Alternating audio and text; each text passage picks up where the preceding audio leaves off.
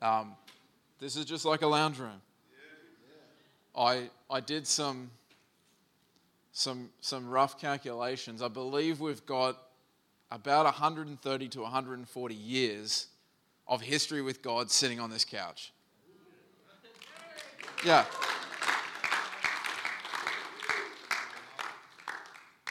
That's incredible. What we're experiencing today has been largely built by these people here. They represent others, of course, but what we're experiencing today was through sacrifice, was through dedication, was through what they paid in the past that we can experience what we are now. This morning, I hope you get more than just information. The goal this morning is that you actually catch something, is that you actually catch something that is more than just an intellectual thought. If you leave here this morning and you say, wow, Gwen had some mad hairdos back in the day, and that's all you leave with, I hope you leave with a little bit more. And so this morning, our prayer is that you catch something. You catch something about how this place was built that we can take it into the future. All right, ready to go?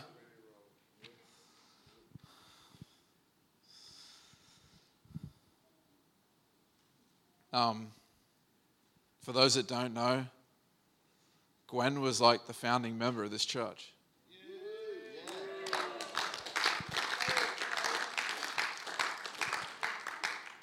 And um, I love the fact that she's still in our church. Not only still in our church, but heavily involved and having influence, and, and, and it's just incredible. Um, maybe you don't realize, but Shane's actually a Kiwi. I know, it's hard to think. New Zealand just wasn't big enough for him and his family, and uh, many, many years ago, they made the sac- it really is a sacrifice. They've left their families and uh, essentially adopted you as their family um, and moved to Australia 30 odd years ago. And um, Jared, who we know well, Jared and Debbie, were our senior pastors for many years, but it wasn't like Jared and Debbie just blew in six years ago either. Um, they've been faithfully serving. Um, Jared's been faithfully serving in Debbie in our church for many, many years. Let's kick this off. Um, like I said, our church is about 40 years old. And Gwen, I thought you could start with us and just, just tell us about how the church was actually birthed. Come on, great. Uh, I probably have to talk a little bit about the context of the day because in 1967 there was a massive outpouring, a charismatic outpouring um, on all the denominational churches, much to the Pentecostals' shock and horror because these people didn't have their theology right, but suddenly there were Baptists praying in tongues, there were Catholic nuns and priests dancing in the Spirit, there were uh, Presbyterians and Methodists absolutely on fire, and the, it, it was a little bit shocking to the Pentecostals of the day. Obviously, these people's theology wasn't right. Um, but somehow or other, God wanted to absolutely move powerfully across. Uh, it started in America, New Zealand, Australia, England, and South Africa. And what was interesting was God did everything that was unexpected and not what you would have thought. And I love that. The other funny thing he did, which was hilarious, he picked the smallest Pentecostal denomination that was least revered by any of the conservative Pentecostals and poured out his spirit in it in 69 and 70. And out of that came three new Pentecostal denominations and Bible schools City Point, CLC, and there were others. Um, I, I love the fact that God's a bit cheeky sometimes. He does a whole new thing. And so, in this Pentecostal denomination, our pastor and his wife went to see the revival, and it was a church that had 30 in it. It went to 600 in a couple of months. People would walk past the door, sense the presence of the Lord, be drawn in, hit the floor under the power of God, and come up speaking in tongues. So, it was an amazing um, uh, situation, and our pastor and his wife were in the middle of that, loved it. However, there was one thing that bothered them. He didn't see discipleship happening. He saw church and excitement and all of that and touched lives, but there wasn't laying down of foundational truths in these young lives and to keep in touch with practical Christianity. And so he had a heart for this. He pulled out, he and his wife had felt to buy a very large home with six bedrooms in it, and they were retirees, so they didn't know what quite they were doing. But um, in 1973, I happened to visit their home. I moved in. There was another young man there at the time who was 16. His name was Greg. They had contact with the Latter family, um, Clyde Latter's brother and sister, and they used to come around to have fellowship. Um, we prayer was a big passionate thing, so we prayed together. Then others began to come, friends of friends. The neighbouring woman next door, who was a doctor, backslidden, came back to God and got filled with the Spirit. Two boys the other side were living in the house. They got saved and filled with the Spirit. Then the one the other side was Lynn Bennett, who we all know here. She was a teacher and she was invited by these two guys to come to the meeting, and so it gradually swelled. Can we put up the first picture? No, you're Queen. Yay. So this was a core group. There were many others, many others that came, were dosed with the Spirit of God, operated in the prophetic, and took them, the, the life with them into other places. So that's um, Sarah in the middle, Stewie up the back there, very 70s. Um, so that was really how we started. In the context of it all happening all around us, this is what there was a surge of house group meetings, a surge of parachurch things. God was doing different to traditional conservative churches at that time. So that's my section. Yeah, thanks, Gwen. Jared, shortly after that, you arrived on the scene. Um, what happened for you? Regarding the birth of the church. Yeah. Uh, okay, that's a wonderful picture to look at, I tell you. Um, Bert's, Bert's the guy beside Stuart with his eyes looking up, and yeah, there's people people there. That's a really great picture. I came in 1981 towards the end. By that stage, there was already three of the properties purchased here, and which they bought the first property in 78. I guess when I think about the beginning and often hearing how Bert and Meg uh, would recount to us how God led them to to do what what God had put on their hearts.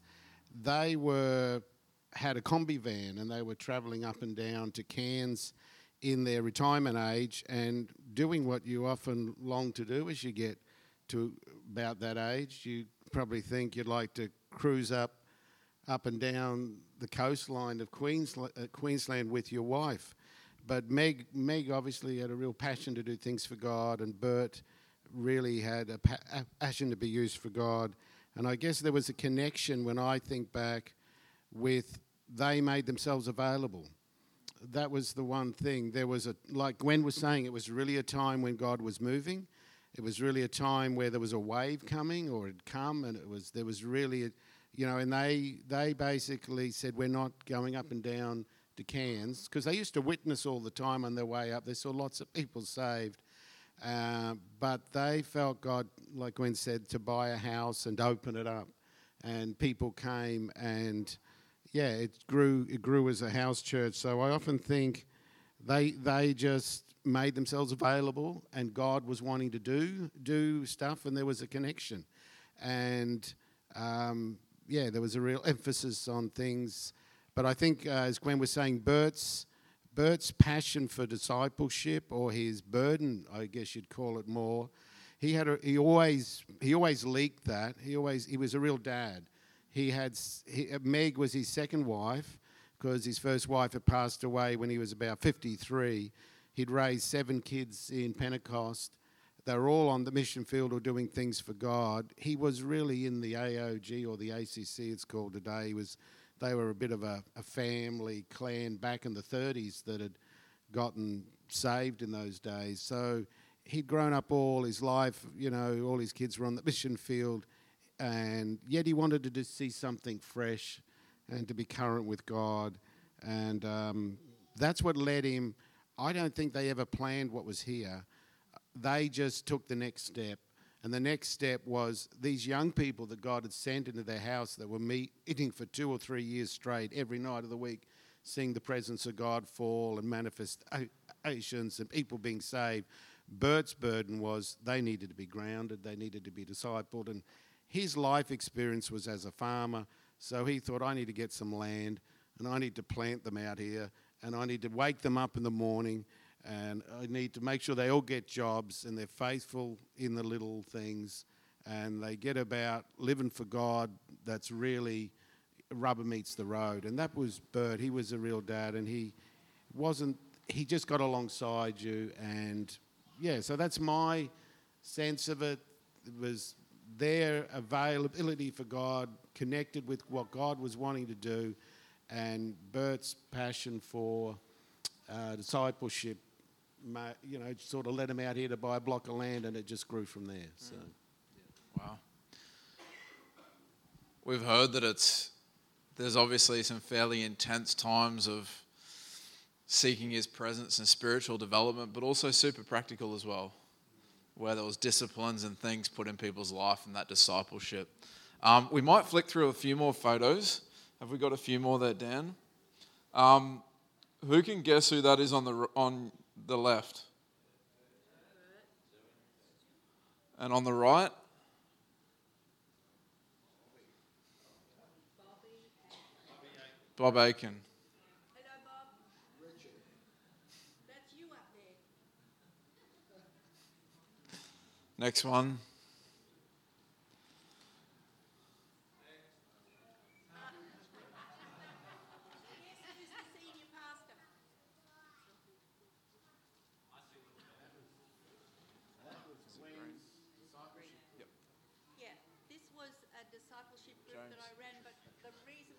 up there is because the, you've got to guess who the senior pastor is.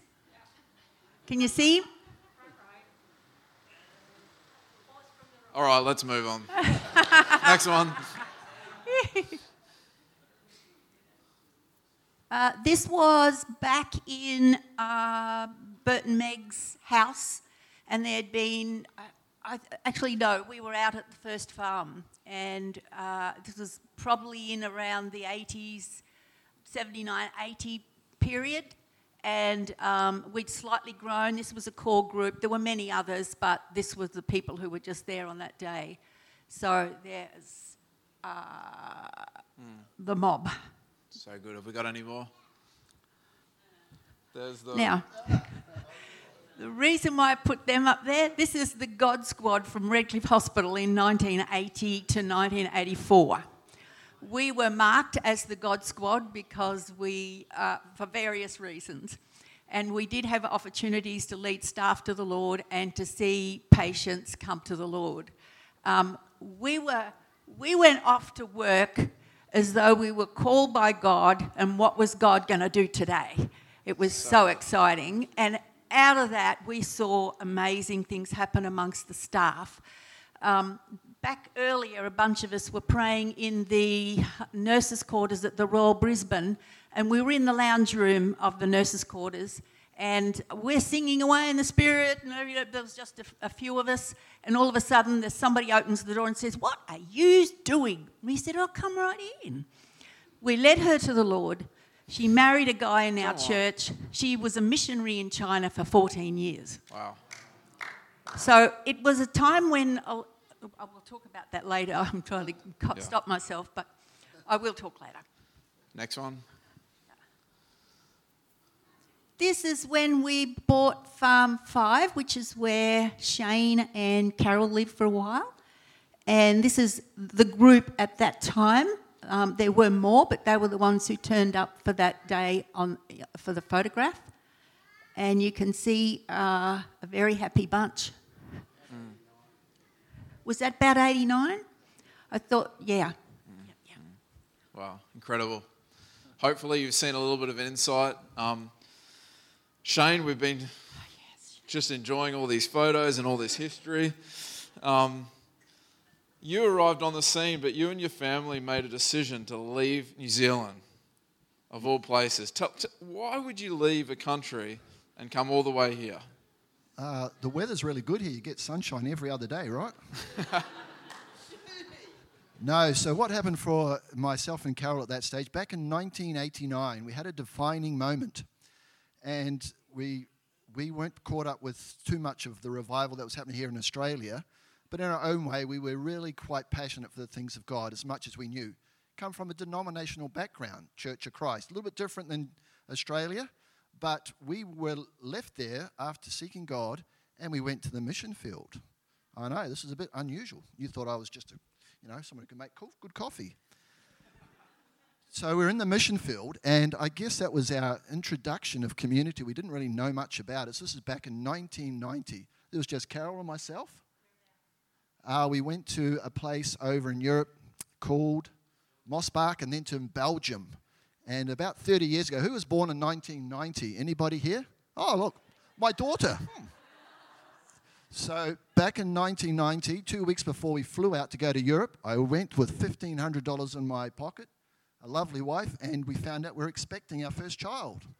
So we went to Europe, and I was going to preach hellfire and damnation because I was passionate and living for the things of God. But God had another plan for my life. He said, Shane, I want you to go in the kitchen. I said, God, you've got to be kidding me. This is silly. This is not what missionaries do. But that's where I was for 12 months. And how we come to here is because these wonderful people love missionaries. They love to pray. And we were known as the missionaries the family of the missionaries. So back about August, December, I think it was, in 1990, we packed up um, because we had two options. Option A was we could go back to um, New Zealand. Carol had a full time job. I had a position in a church. Or we could come to New Zealand, no job, no money, no income, couldn't get back to New Zealand. And all our money was gone because we were poor missionaries. So, what would make sense but to come to Australia? And everyone said, no, it doesn't make sense, but God. So, we're purely an answer to prayer. And I guess that was how we came to here in 1990. And Stacey was four months old. There we go. Who knew all that? Who knew all about that? One person. Um, we're to move gears a little bit. We'll keep moving. Um, community was a big focus. We, have spoken about this. Um, Jared, in a, in a few words, how would you describe the community setting? In a few words, yeah. okay, it was a greenhouse effect. Wow. I would say. Uh, the regular fellowship we all had, I mean, we were all living those were most of us were on the properties here, and we were all living close. So there was a lot of life that we did together, and the the regular fellowship kept us edified. There was constant encouragement and exhortation. I guess the verse. Uh, uh, encourage one another daily. That was definitely our experience. Um, it provided an environment to put the interests of others above your own. Uh, I guess one of the verses I often would hear in that context was the verse about uh, laying down your life for the brethren. Mm. And we all had a sense that we, our first call was not to seek our own in, interests first, but to lay down our lives for the, for the welfare of others. You know, all those things. Um, probably not unlike growing in a large family where you're a lot more rounded off if you've grown up in a family of 12 kids on a farm or something, you know, the stories and the people you've met. Well, that was the context for us. Um, you couldn't escape all those one another commands in the scriptures. I mean, they are full of them through the epistles. And um, we had a daily chance to live them out. And I guess there was always, just like if you're going to work with people that you didn't, that weren't your family or you didn't choose, you had little rubbings. Well, there was little rubbings when you're living in a house with five or six guys when you were single, or Deb and I were married and we had our own kids and we had another four or five living in, in the house with us. There's always a little bit of, um, yeah, you've got to give and take. And I think it helps us to grow and to mature and to be more Christ like. So, yeah. Very good. I've written here that living in such a community requires sacrifice, humility, vulnerability, and accountability. Shane, do you want to share maybe, your, and of course there's more than that, but, but those are the ones we wrote down. Um, how have you had to struggle through maybe one of those areas? And how did it shape who you are today th- through that process? Uh, so, one of the elements that I chose here is vulnerability. Um, we're in a slightly different setup. We're in a community, but I could call it Nappy Valley. Uh, Sub community, we had like 10 families. So, if you really want to be a good disciple of Christ, have a bunch of kids. That's going to do you a world of good. Close community, four duplexes or six duplexes, families. But vulnerability, I guess, for me, I coming from that um, denominational background, I was a bit skeptical when I originally came here. And I sort of had a bit of Bible knowledge. And I well, I'm not too sure about these people. Who's really pulling the reins here? So I was a little bit questioning, I suppose. But I guess because we so felt of God to come here and we were willing to um, make ourselves vulnerable, to the extent was that uh, because we're in the culture of community and we would be going to ladies' meetings, fellowship meetings, prayer meetings, you'd have two of those. Then you'd have a couple of services on Sunday. So life was church, pretty much. And so then there was this sort of undercurrent of expectation of, oh, am I doing this right? Am I good enough? Because we were just new parents. We had three, four, no, one, two, three, four, had no television, five, six, seven, no, four children. And so then there was a sort of expectation, or how do I actually train these children? I guess you had to be a bit open. You had to have let, allow people to talk into our lives. We had a couple of older couples who had teenagers, so we had some good examples. Um, but yeah, we just sort of had to learn to grow. Um, you know, it was always the other kids' problem. Our kids are just angels, but the rest of the kids, my gosh, they needed Jesus, so we were Jesus to them. No, that's not really true. We all, all had sort of input to our lives, and we really built quite a close relationship. I guess that's sort of being vulnerable, being open, teachable, and being open to instruction, I guess. Mm, very good. Very good. One of the things that I guess as a young kid that I, I observed in this church was that and Gwen, you, you mentioned this before when you showed the photo about um, the, I think it was the five nurses there. Um, one thing I noticed is that you know, back, back then the, the church didn't have a, a stylish website. There wasn't the beautiful blue sign out the front. It was literally very organic. It was authentic. It was it was church, but yet in those early days the place was growing rapidly. Um, obviously there was there was a high value for evangelism and sharing your faith as you discussed. C- can you just just talk to that a little bit? Well, actually, when I was look- looking at it yesterday, there were three things in play that helped the incoming of souls. And one was in the early uh, 70s, it wasn't uncommon for known evangelists to come from America, England, South Africa. They would have big rallies in the city. In the 70s, Billy Graham himself came, and out of that, there would be hundreds, if not thousands, saved. That was one aspect. Another aspect was back in 1970, around that time, was people were being saved without anyone else telling them. I, I, knew a man who watched The Exorcist and came out and said, There's got to be a God, and so he got saved.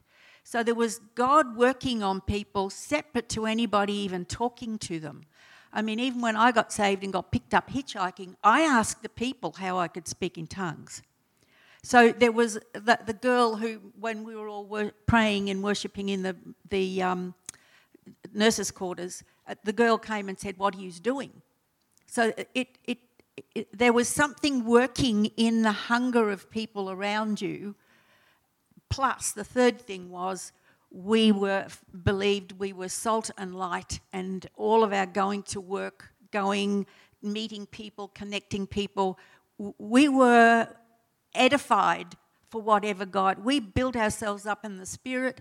We prayed, and there was a lot of praying together and focus on all of our outreach, particularly in our work situations. So you didn't go as an ordinary person, you went empowered by the Spirit into your church, your work situation. I, I, I can remember the excitement of getting into the lift on the ground floor, going up to my floor and thinking, oh God, what do you got? What do you got? And, and I would run through the ward at times thinking to myself, what's the go, Lord?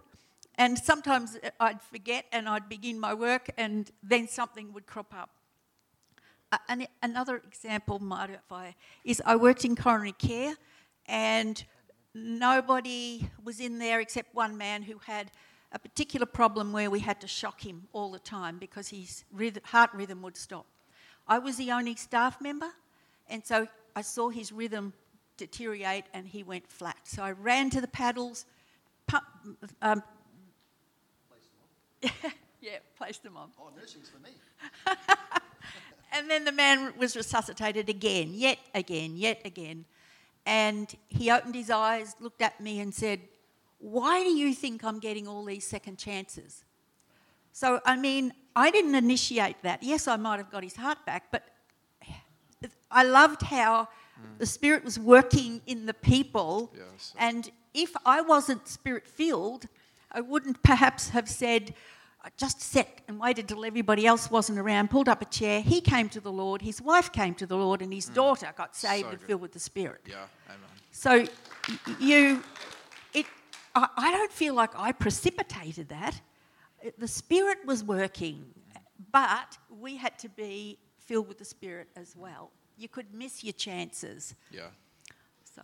Yeah, that's good.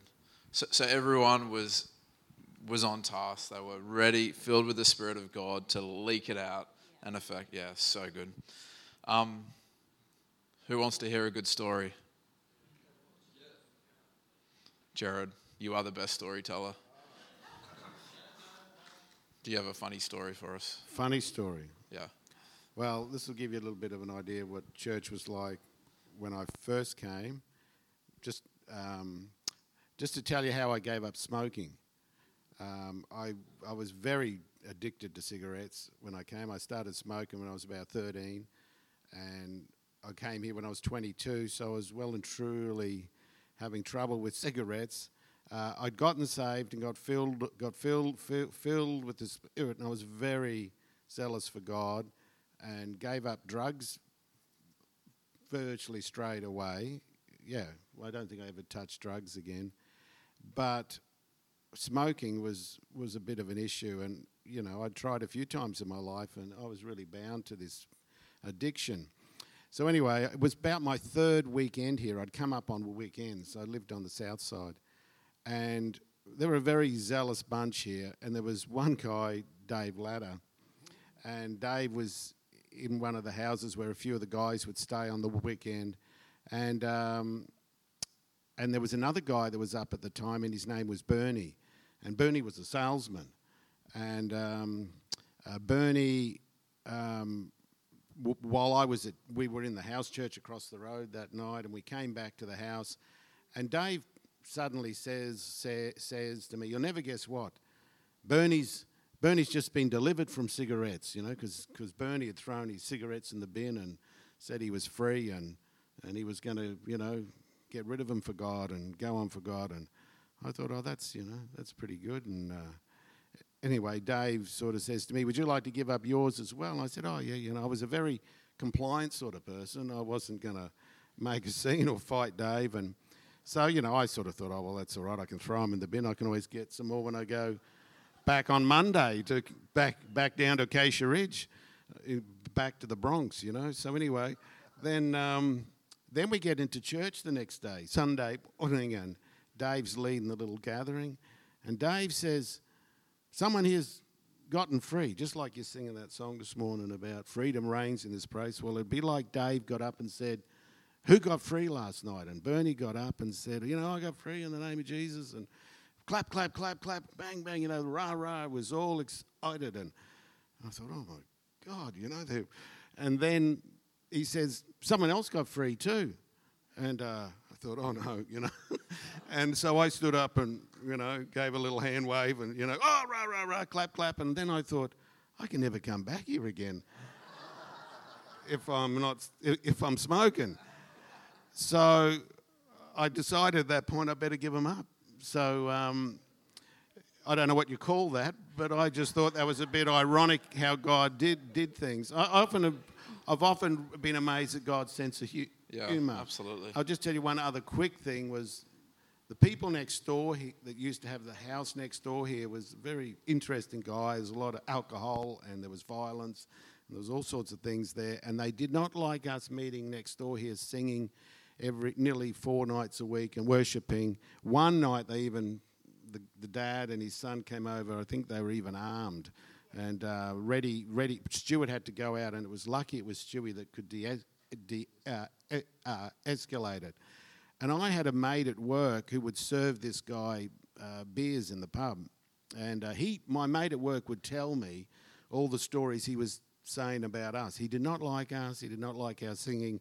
He would burn tires. He'd do every, everything, and he would he would curse us you know. And anyway, one day, uh, Julie, Julie Hose, who's in our church, she was living downtown, and she led another single mum to the Lord who came to church, who had two little kids, who were the grandkids of this guy.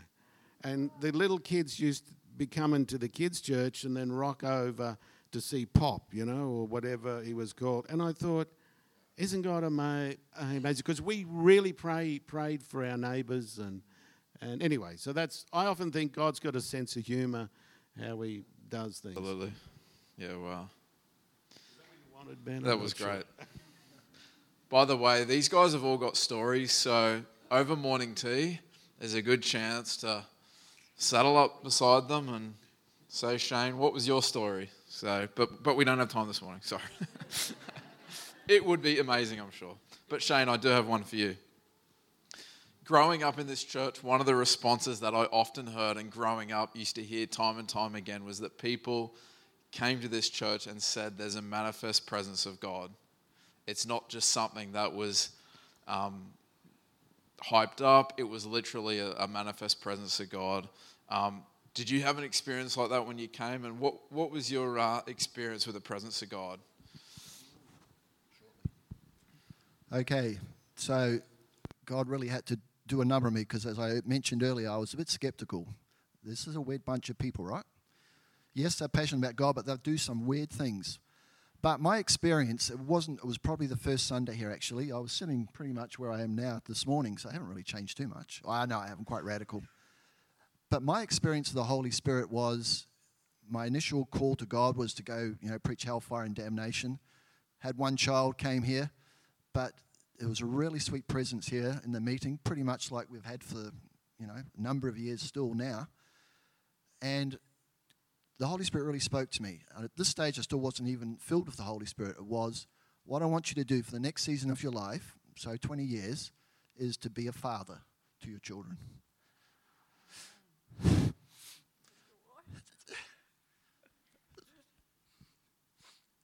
So I guess that was, it sort of done me over. I thought, that can't be right, you know. I'm an evangelist. Not really. I was a father first, and I thought, well, if I can do that, then that's a good thing. And so now it's, you know, 20, 30 years down the track, and I still think it's the best thing. So for me, oh, there must be onions out there or something. Um, for me, I guess I, the really practical sense of it was that we need to do something here for my family, my kids, my grandkids. And this place provided it. The Holy Spirit enabled me to do that. When I got filled with the Holy Spirit, was actually just next door where Josh, Josh and Krupa lived. There was another lovely guy, who was a nurse as well. And um, it was quite a special time. And it was something that happened often, it was a regular occurrence, but there was quite a dramatic transformation. I mean, me normally, myself, I'm very quiet, conservative, I'm very quiet, conservative. Okay. I used to be very quiet and conservative, but as a result of being filled with the Holy Spirit, that was one of the big things that really impacted me, apart from um, just being so sensitive to what the Holy Spirit would say to me. Had one direction, one desire in my life. I gave up everything in New Zealand and asked my wife to do the same. And God would have me to look after my family. I thought, now there's a good calling, right? Any volunteers? Incredible. One thing that, uh, just as people have been talking, is one thing that I've picked up so far is that the sacrifice. Shane shared about it, about the fact that he had dreams and desires, and all of a sudden, God comes along and says, Hey, how about you align your dreams with mine for your life? And the simple yes in that moment was so profound that him and these guys and everyone else that they represent has been left a legacy, and we're building upon that. So thank you. Thank you for the yes. We're talking about his presence um, and how much of it was a focal point of this church. Um, we do we do see a link in Scripture with his presence and purity and holiness. Gwen, can you talk about that? Um, what, it, it was obviously a value that our founding pastors had on this purity, this holiness, and um, the fact that that was a big part of what we were seeing and, and, mm. and his presence here? Uh, there was a real holiness emphasis. Um, living for Christ wasn't cheap, it wasn't something you just did with your mouth. Other people had to observe your Christianity. If they couldn't see Christ in your life, then it was pretty dubious that you knew the Lord. So, uh, if loving your neighbour, loving God, all of that, they, these were indicators. And the pastor and his wife were very astute at observing and helping you along if you had deficiencies and um, encouraging you to press on. I will not forget. I was doing midwifery and I started in 1979 at, at Redcliffe Hospital, but it meant that I had to go down to the nurses' quarters and stay there. And so I was away from the pastor and his wife's house. And the message of the pastor's wife as I walked out the door was, Don't you get down there and be selfish. So I went down, and on the first night, there was no television anywhere, and I'm sitting in the room thinking, What do I do? And there was a mission magazine on the bench. And I thought. Oh. So I started reading it. I wrote six letters to six missionaries all over the world asking how I could help.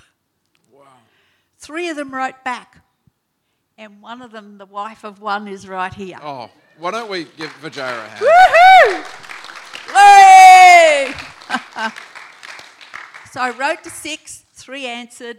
I visited Bangladesh. The other one was Lorraine Dirk, and I visited Thailand. The other one was in South Korea, and I visited there. And an English missionary came and stayed here for a month. And um, so ah, selfishness or unselfishness precipitated mm. what God was wanting to do. Mm. And so we, we, as Jed said earlier, selfishness was like worse than immorality. You had to live to serve to bless. And I remember going off uh, to Korea in 1980, and the scripture God charged me with was He that diligently seeks the good of others will obtain favor from both God and man. Yeah. So it good. saturated my soul. And so, washing people's feet, when I went anywhere overseas, my mindset was, What can I do? How can I bless them? What do they need? And that, I would say, was passed on to us. That mindset was strongly advocated. Selfish, and got to remember, most of us were single at the time. Some got married, then other families came. But for me as a single person, living in community for 30 years was fantastic. It had its downsides. Yes, I know. There were challenges. I had to die lots of times. I had to die. Um, and the Lord would say something to me and whatever. Mm. But it but on the other hand, it was extremely fulfilling for me as a single person because I didn't hardly remember that I wasn't married through those 30 years because you were so involved in people's lives and trying to meet needs of other people that it was a magnificent aspect of my life, Wow, really. Wow. Wow. So, Very good. Jared, would you be able to just talk to us around this deal of presence? Um, it was obviously such a Presence. presence of God. Yeah. Yeah. It, it, the- you know, Yeah. What what brought it to such a unique point in our church? Um, there was definitely something sovereign, and some uh, there was a presence of God here that I think was the most attractive thing for me as a young Christian. I came here, I got spirit filled here my first weekend. I believe I was delivered or whatever. I had a real encounter, encounter with the Lord, and the presence that was here, I just I just wanted that. That that was the priority probably for me coming back, um, and there was a real link with um, uh, uh, hol- holiness, uh, separating ourselves to God, being totally sold out for Him. Things like sacrifice, living a, a life that was dedicated to God, all those things I believe were, were, were attractive to the Lord. It's like uh, it's like how fire fell on the sacrifice. You know, it's it's all it's all all those things. There was a fire here. There was a presence here, and because of that, stuff happened, and people did get free. I can remember even years down the track, we were a little bit on the fringe because we were out of town here. We were so separated from the world. Sometimes we were a little bit sort of uh, on the fringe and thought we were a bit, you know, a bit too tight but we had something. There were people that would come, ministers came sometimes, and they'd never come, and they'd be here at a night meeting, and they'd say things like, "This is the best kept uh, secret in Caboolture," you know. And we did have something, and I believe it's still here, and God would want to blow on it more. Is that there's there's a real presence, you know, and I think we thirsted for that, and we longed for it, and we didn't want to live without out it. It was like the it was like the candlestick, you know. If that's going out, if the canaries not singing in the room, you know, we're yeah, we're worried. Yeah, absolutely. Yeah. Yeah. We um just as we finish up now, we might try and keep this to two minutes.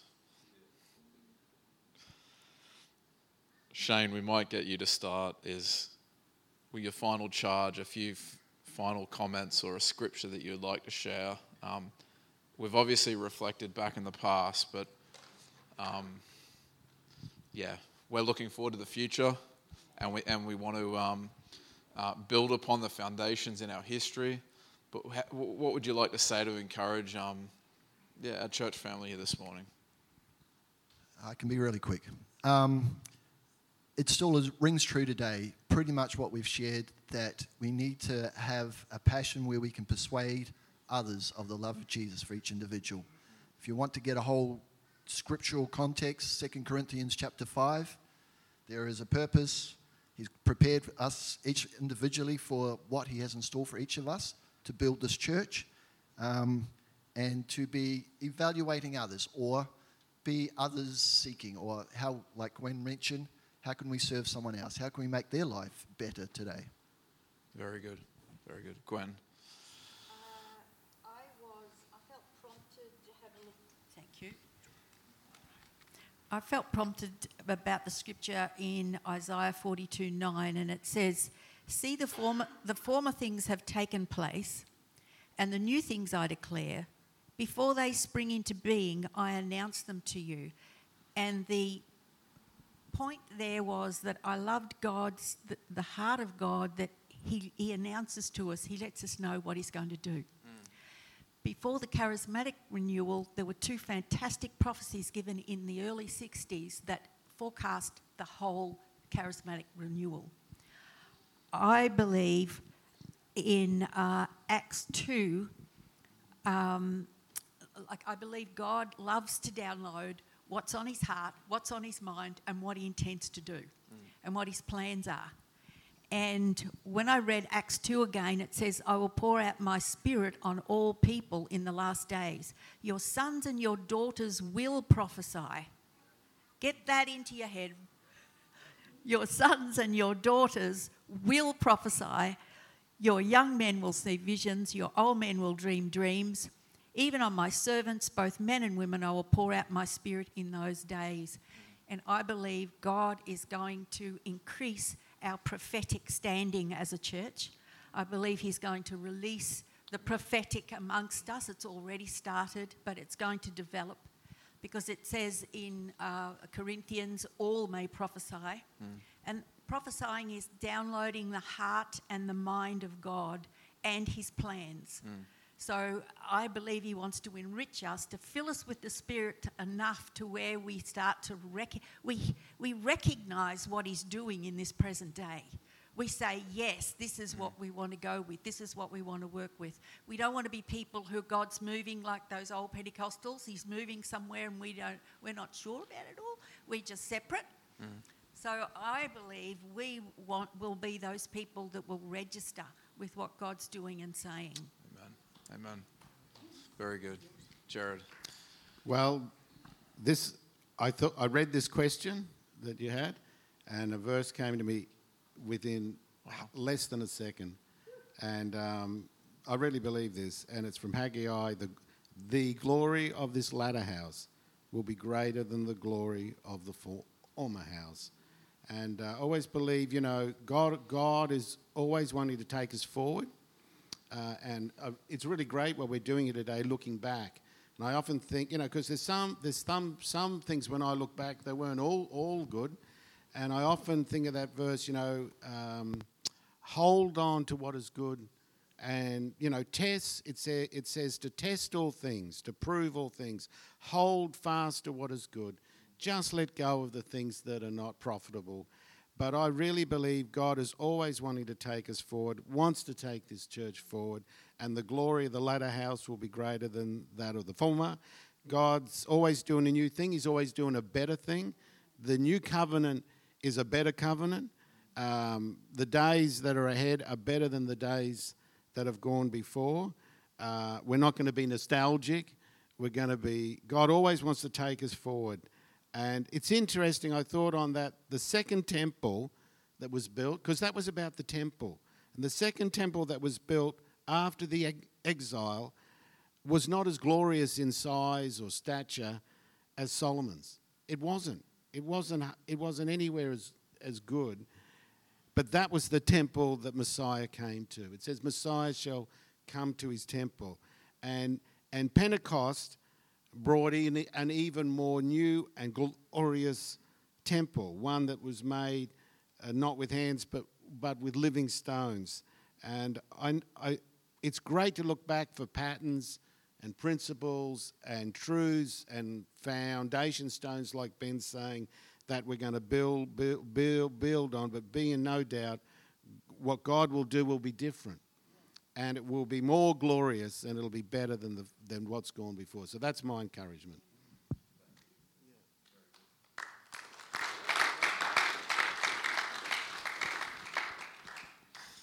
How many know that the building might look different, but the foundation's the same? And um, we have the privilege now, it's our turn to run the race hard. We've heard about the sacrifices, we've heard about the dedication, we've heard about what God's done in the past. And the great thing is, while it's our turn, it means that these guys are a big part of that still in the future. And so thank you. Um, why don't we give them all a big hand for what they've shared this morning?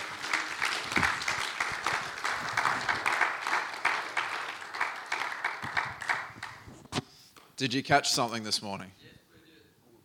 Awesome. We, we honestly could go on for hours more. And I know that these guys, I've really trimmed it down. I've really had to both in the questions, but then we've trimmed it down even more. But the reality is that I hope you've caught something this morning. I hope it's more than just a great story or an intellectual thought. I just pray that as you've even been sitting here, Holy Spirit's something's been said and it pierced your heart. It's like, hey, this is what I'm called to. And so that concludes our service for today. Um, we just want to make time for people. If you would like prayer for anything, if you need a breakthrough in your body, if you need someone to agree with you in prayer, the Lord did amazing things this morning, but how many know that's not finished?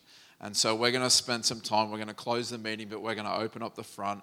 If you want someone to stand with you and believe for anything in your life right now, come forward and we want to agree and pray together. Amen.